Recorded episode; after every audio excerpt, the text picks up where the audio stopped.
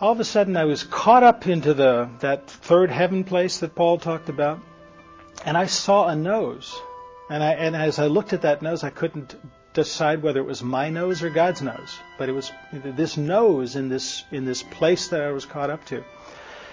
And all of a sudden this nose breathed in. And I could smell the worship and the praise that was being offered by the saints. It had a beautiful fragrance. Again, I couldn't tell whether it was God's nose or my nose, or whether our noses became one. But I, in that dimension and in that state, could smell the praise of God's saints. It has a sweet aroma.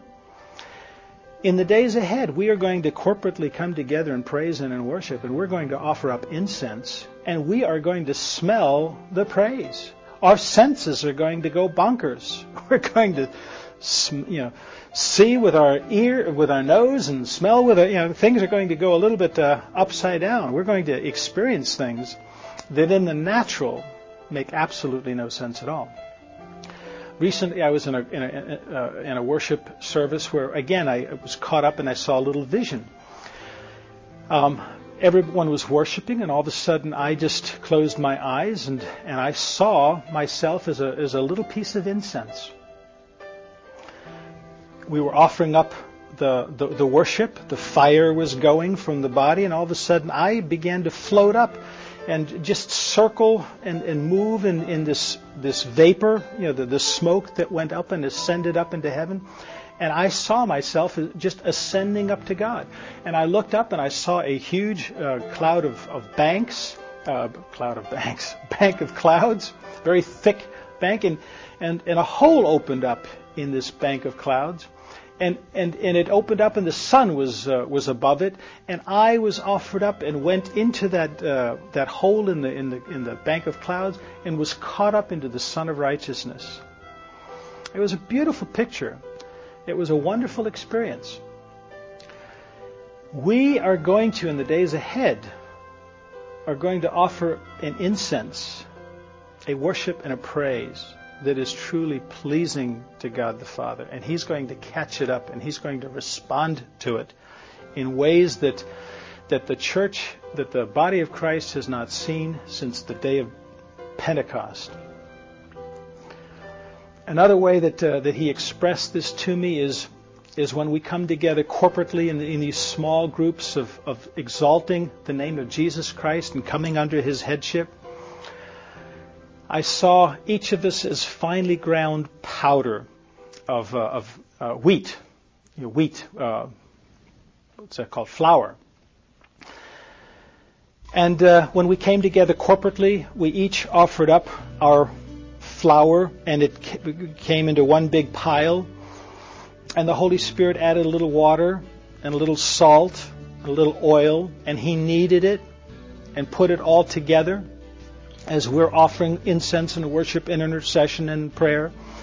And then he took and he put that one loaf into a fire and it rose. So, in, in, this particular expression, again, we offer up what we have. We get rid of the, the, the, the, the chaff and all of that kind of stuff. Um, we come in humility, which is what the, the fine flour represents. We're broken. We're fine, we're small.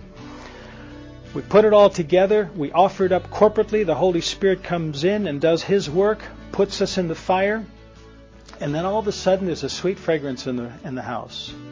And there is bread in the house. Bread in the, in the Bible represents the will of God. The will of God then is in the house. God, Jesus prayed, Thy will be done on earth as it is in heaven. When we do this thing lawfully and, and, and, and right, the will of God will come into our midst. And the very power and everything, all the substance, all of the provision in heaven will be at our disposal when we come together as one bread. And then when that sweet fragrance of, fresh bread is in, is in the air, then Jesus, Jesus said, where there are two or three gathered in my name, there I am in, in, in the midst. Jesus will come in and he'll break that one loaf. He'll break us apart. He may break me apart and, and give me a prophetic utterance to give to someone else. And that other person may, may have a, a word of knowledge for someone else. So the Holy Spirit, Jesus, breaks us up and we feed each other. That's another expression of, of, of what I'm, you know, a way of expressing what I'm seeing. Another picture that symbolizes where we're going in this new expression is New Jerusalem in the book of Revelation. The first verse in the book of Revelation says that these things signify things that must shortly take place. Most Christians really read the book of Revelation completely the wrong way. The book of Revelation is the unveiling of Jesus Christ. And Jesus Christ has a body. If you want to see what Jesus Christ in his body will look like in panoramic, gigantic, big picture forms, you look at the book of Revelation. If you're looking for the Antichrist and credit cards and helicopters and things like that, you will not find the truth of what the book of Revelation is all about. New Jerusalem is a city that was as much there in that first century as it is today. There's just going to be more people that are going to access that city in the days ahead. All of the symbols, the beast and uh, the woman and all of these things, the Bible at the beginning says that they're symbols, and you need to interpret and understand these symbols. What is New Jerusalem? New Jerusalem is us. It's us. And it's us one day manifested here in this earth in an incredible way. It'll be a city. What does a city have? A city has provision. A city has protection. Everything that a city has in the natural, New Jerusalem is going to represent and be in this earth, in the spirit. It has gigantic walls of salvation, 1,200 or so miles high. And it's made up of living stones. Guess who those living stones are, saints? They're you and me. There's a street of gold in that city. I was talking about the word and the will and the works and the way of God. Well, there is a way of righteousness, a holy, straight way. And we Christians are going to represent and be that way. When righteous judgments are in the earth, the earth is going to, when God's uh, knowledge is in the earth, the earth will learn righteousness. And we are going to express His righteousness in the days ahead like it hasn't been in a long time.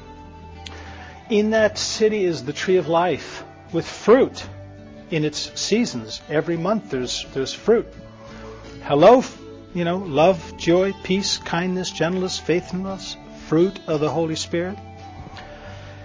The leaves of that tree are for the healing of the nations. A natural tree, its glory is the leaves. And I can go into leaves and tell you all kind of things about you know, the natural leaves and how we are going to be uh, those leaves. We're going to have the glory of God on us, and we're going to give life even as natural trees give life to this earth. You know where oxygen comes from uh, that keeps the atmosphere going? Leaves. Uh, leaves provide a lot of other things, so I don't want to get into it. In in that city, the light in that city is God Himself.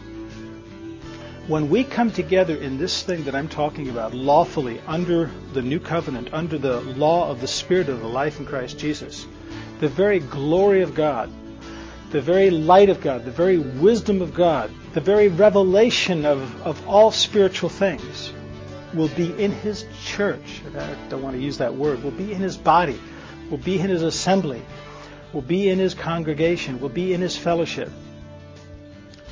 Everything in that book is going to manifest in that book in, in that uh, New Jerusalem is going to manifest in us.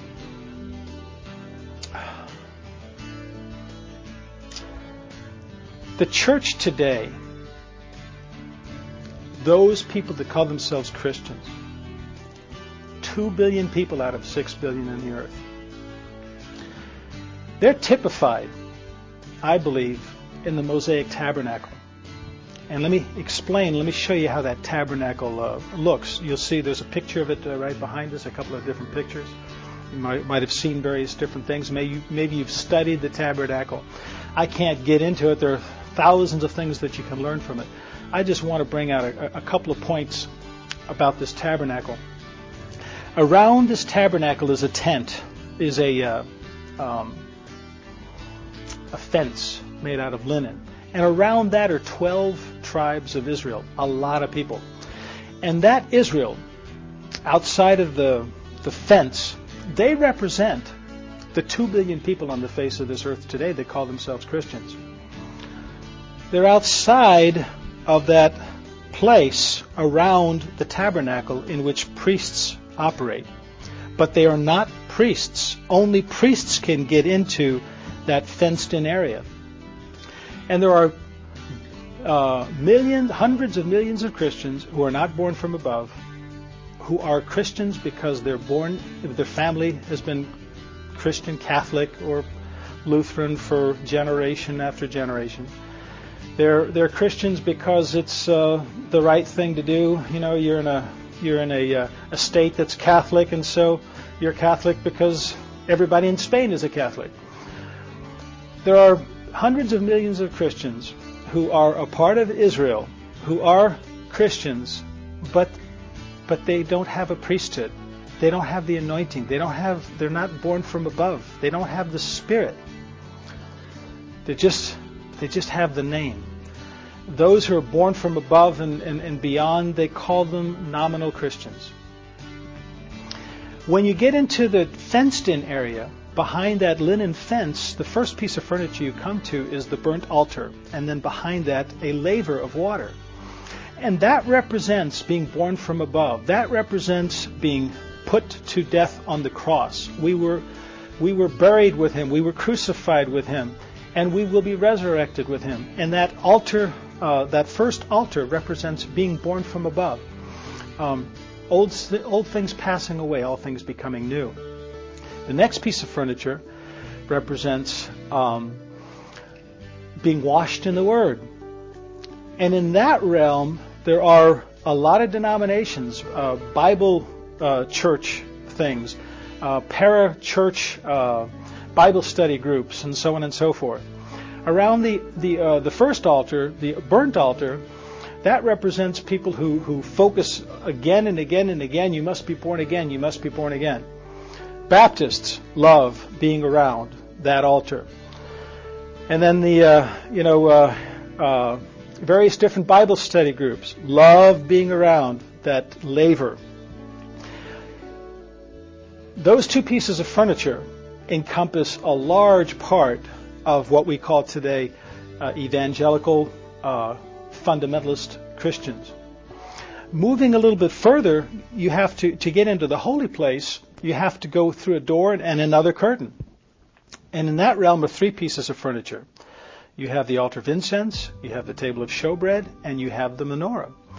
And each of these three pieces of furniture represent what certain other denominations specialize and do that are quite different than those that focus around those two pieces of furniture in the outer court.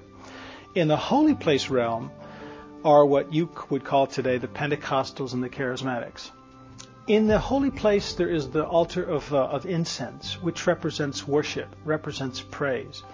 And if you notice that Pentecostals and Charismatics love to worship and love to praise God and love to raise their hands and love to shout hallelujah and even love to dance, um, and that's, you know, that altar typifies that kind of an expression. In the holy place, we also have the menorah, which represents, you know, light comes from that. That's the only source of light in that place. And if you take a look at Pentecostals and Charismatics, um, they they understand things differently than those on the outside. On the outside, they understand the Bible literally. They love word for word translations. They read the Bible through their natural understanding. And in the outer court, you have a natural sun. You don't have, you know, you have to get into the tent in order to have a different source of light. And when you get into that tent, all of a sudden you have the light from the menorah. And, the, and that uh, light that comes from it, it comes out of olive oil. But that olive oil has to be produced by man and it has to be trimmed by man, which represents that that the light, the understanding, the revelation in that realm, uh, there's a mixture of man and God. Um, but in that realm, people are more comfortable with words of knowledge. They're more comfortable with dreams and visions. You know, they don't have a problem with saying, "Brother, I have a word for you." In the outer court, that would never fly. Also in the holy place is the table of showbread, which represents the will of God and which represents strength. And if you notice that people in that, that holy place realm, they're much more zealous. They're, they're much more determined to become holy. Um, they're a, a, a notch up from those people that are in the outer court in terms of you know, a desire to be holy and to be like God. So, so that holy place realm, we're talking about Pentecostals and charismatics. But that's not the end of the story. There's another room, and that's the most holy place. And that's what I'm talking about. My hunger for this corporate expression that I've been sharing for the last hour or so, it has to do with moving from that uh, holy place realm into the most holy place realm. And in the most holy place realm, there's only one piece of furniture and that's the Ark of the Covenant. And the Ark of the Covenant, the seat on that is the love seat of God. It's the mercy seat. In the holy place, there's pure love, pure mercy, pure grace. In the most holy place, we have this mercy seat, a covering, if you will. And under that covenant covering, in a box, all closed up for nobody to see, are the tablets of stone on which the Ten Commandments were written, and they're hidden away. In that box is Aaron's rod, which produced life while it was yet dead.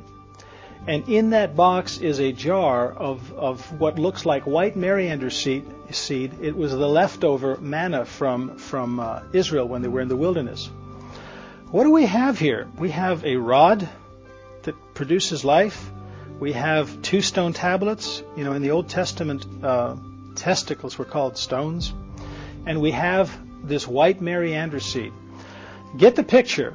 What we have here is a masculine male expression of, of, of producing life. That's what we have. In that room is the very presence of God, who is life in that very room, we have the very light of God. We have perfect revelation, perfect understanding. Three components, three different sources of light, three different dimensions of understanding, and three different, under, three different structures of law in that most holy place when you get there and you're going to sit, sit somewhere, you're going to sit on pure mercy, absolute pure gold, between two cherubim. And in between there is the very fire of God. The Bible says our God is an all consuming fire and if you want to be a part of this expression that I'm talking about, if you're afraid of fire, if uh, you've got a bunch of hellfire doctrine inside of you and, and, and you're and you're you know fearful of God, you're not going there.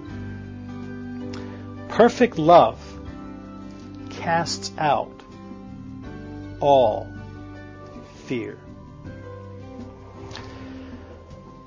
On the day of Pentecost, 2,000 years ago, 120 people came together in a place. Some people say it was the upper room. Some people say that it was in the courtyard of, uh, of the temple. I won't debate with the scholars as to where it was. But they came together in one mind and in one accord, and they waited on the Lord. They obeyed the living word of Jesus Christ.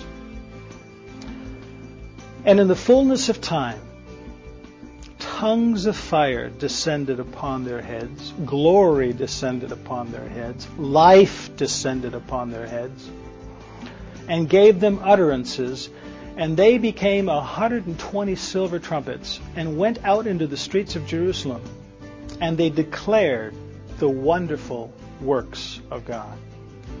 They didn't boast in themselves, they didn't boast in their works. The only boast that they had was in the work, the will, the ways of God. And what happened? 3,000 souls were added to Christ's body in one day. Now, it's not an accident that 3,000 uh, came into the body. The, the number 3,000 symbolizes something, and I won't get into that. But if you know, if you notice, on another Pentecost, where another law was given, the law of Moses, on that day, when the Ten Commandments were given, 3,000 people died. But when the law of the Spirit of life in Christ Jesus was given, and when the ushering in of a new Israel, a new uh, creation man came into birth under the new covenant, um, 3,000 people were added to Christ's body. What do we call that? we call it, that's power evangelism. What, what it really is is life. You know, Jesus, when he walked this earth, um, he didn't get married, and he couldn't experience the joy of bringing a child into this earth. I'm a father of a, of a daughter and a son, and I can say that, that perhaps the greatest joy that two people who are in love with each other and who come together and conceive and bring a life into this earth, it, it, there's nothing more joyful uh, than that than to reproduce and to bring another human being into this earth. Jesus denied himself of that joy on this side of the grave that he might have a fullness of joy. He said that he endured the cross for the joy that was set before him. He knew what was going to happen when he was resurrected because he knew that through his resurrection, a new creation man was going to come forth from that other side. And he would bring many sons to glory through what he did at the cross. And he would build a new creation man of which he was the head.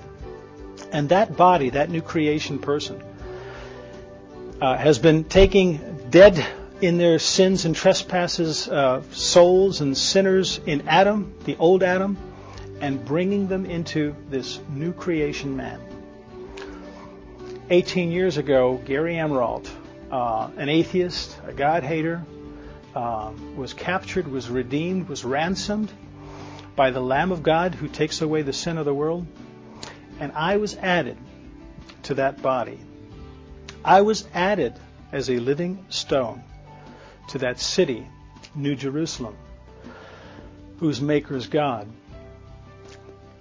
There's coming a day in this corporate expression, these small groups, in which we will come together under the headship of Jesus Christ, and we will be perfectly aligned, and we will be in one mind, and we will be of one accord, and we will put off the sins of this world. We will put off the cares of this world.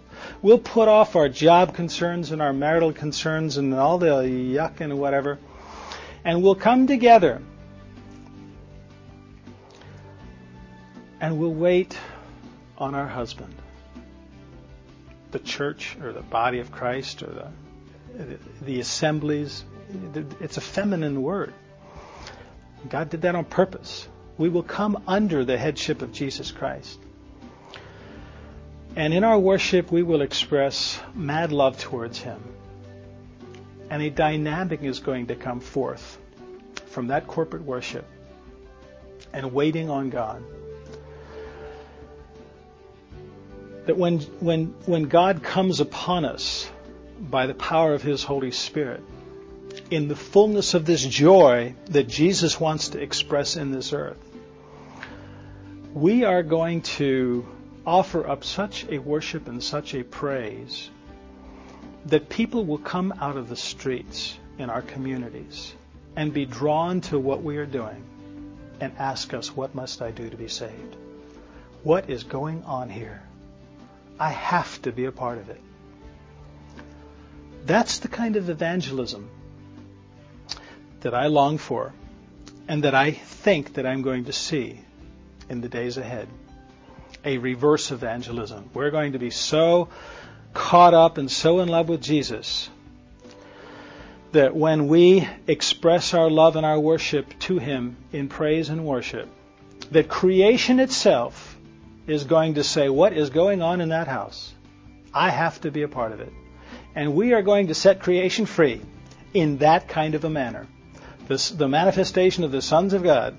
We're going to come together in such a joyful, worshipful, prayerful, praiseful state that, that the dead in creation will wake up and say, What is going on in that place? I want a piece of it. The Super Bowl, the, the entertainment games, Hollywood, Broadway, all of these things that the world lusts after and chases after, all tarnish and it's all dead. And when we do this thing lawfully and right, we're going to turn their heads. And, and assemblies are going to be a joyful place to be. It's going to be what is happening in the world corporate expressions of the body of Christ. Like I said before, when we do this, when the Holy Spirit descends upon us, and we are truly of one mind and one accord, and, and He has our attention, and we're not diverted by our sins, and not diverted by traditions of men, and not diverted by doctrines of demons, but are 100% devoted to, uh, to His attention. The body of Christ is going to manifest life in, in that expression that we see in the Bible. One has a hymn, one has a song, one has a miracle, one has a, uh, an intercession. Uh, the least in the body is going to participate. And when the Holy Spirit plays us as one piano, He's going to hit every key. It is not going to be, you know, one note, pastor, and then maybe another note, worship leader, and maybe another note, evangelist. In this expression, that is unlawful. That will be not accepted, and the Holy Spirit will not uh, uh, validate that expression in the days ahead. What he's going to validate is a corporate, many membered manifestation where, where the least is a priest. David's tabernacle is, uh, is another expression of that. The reason why we're called tent maker ministries, by the way, is not because of uh, um, uh, because we're named after Paul and his ministry is tent making. Is tent making. Uh, Paul is one of my favorite apostles, but that's not why we're called tent maker ministries. The Lord gave us the name uh, tent maker after David's tabernacle. David's tabernacle on Mount Zion uh, had the Ark of the Covenant, which represents the presence of God, on top of Mount Zion with the flaps open where everybody could see it. King David represented the triple anointing priesthood, king, and prophet. He had it all. King David was a worshiper of God. He had no problem taking his kingly garments, taking his glory off, and dancing before the ark through the streets in front of everyone. There are millions and millions of Christians who would be embarrassed. They would be like Michal, his wife. um, they just can't uh, let it all hang out. Just can't do it. So David's tabernacle um, is a type of what I'm talking about here. David's tabernacle uh, tabernacle is uh, is a tent, and guess what? We're tents. We are habitations for the Lord.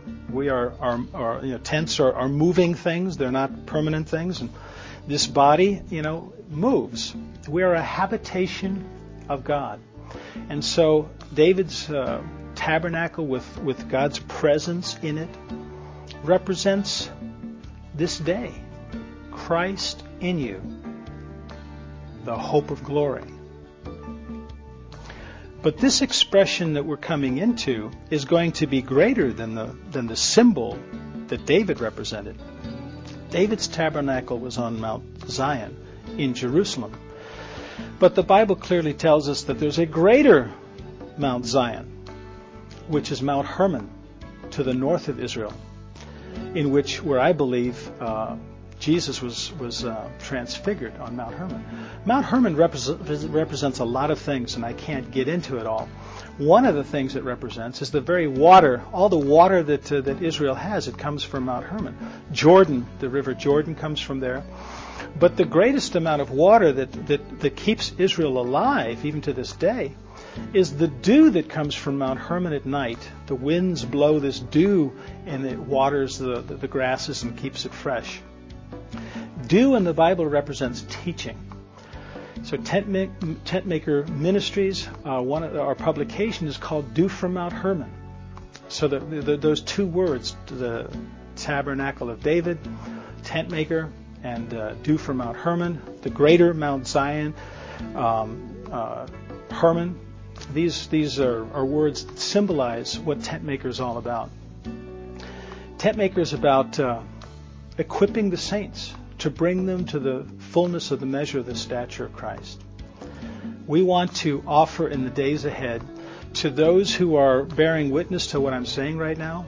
If, if your holy, if your heart right now is saying this guy is saying something that is right, I don't understand it all, but my heart hungers for this thing uh, like like His heart is hungering for it. If that's you, then write us, um, email us, visit our website. We'd like to uh, to give you some literature. We'd like to uh, provide leadership for you to uh, begin to help you bring a manifestation of what I'm talking about into your community. Um, Tent Maker Ministries is about bringing uh, saints to maturity. And maturity involves life, it involves the ability to reproduce. And the most holy place is where that love seat is, where that mercy seat is, is where the life of God is, is where we can corporately come together in spirit and in truth and worship the Father, which is what Mount Hermon represents. Mount Hermon is the highest mountain in that region. It's the only one that's snow covered. It's 10,000 feet high, five times higher than the Mount Zion in Jerusalem. And we're entering into that day where God is moving from physical Israel to Damascus. that's where Paul went when he went to uh, crucify people because that, that's where the church moved when when there was all kind of problem in, in Israel. People don't know, but uh, but the church moved north. It moved to Damascus. Mount Hermon is what represents what we're about to enter into today. And it represents God the Father being restored to his rightful place in the whole scheme of things for the last 2,000 years, Jesus Christ has been the, the focus, the Lamb of God which takes away the, the sin of the world, and rightfully so. But Jesus came to this earth to subdue all the enemies of God the Father. One of the enemies of God the Father is in the church itself. If you take a look at the Roman Catholic Church, for example, God the Father has taken a bad rap. They've exalted Mary uh, and made her the mother of God and have people praying to her because God the Father is too mean and too judgmental and too nasty and too quick to you know to flick you into uh, eternity uh, in hell or wh- whatever. Don't go to him. Go to Mary. She'll soften him up. That's the kind of thing that the, that, that the church has done, and the, and the Protestant expression is just a little bit behind the, the Roman Catholic expression in this. But in in the days ahead, God the Father is going to be restored to his rightful position. Jesus within his body is going to bring proper teaching. And we're going to understand that God the Father was in Christ on the cross reconciling the world to himself. That there is no difference between the Son and the Father. Even though through tradition and our teachings in the past, there seems to be that, that Jesus was the one who was able to lay down his life for his enemies, but God the Father couldn't. In the days ahead, in this new expression, that's going to be corrected. God the Father is going to take his rightful and lawful and glorious place in his body of Christ. And there will be some radical new changes that most of the older expressions will not be able to handle. The charismatic, Pentecostal, restoration, holiness, Catholic,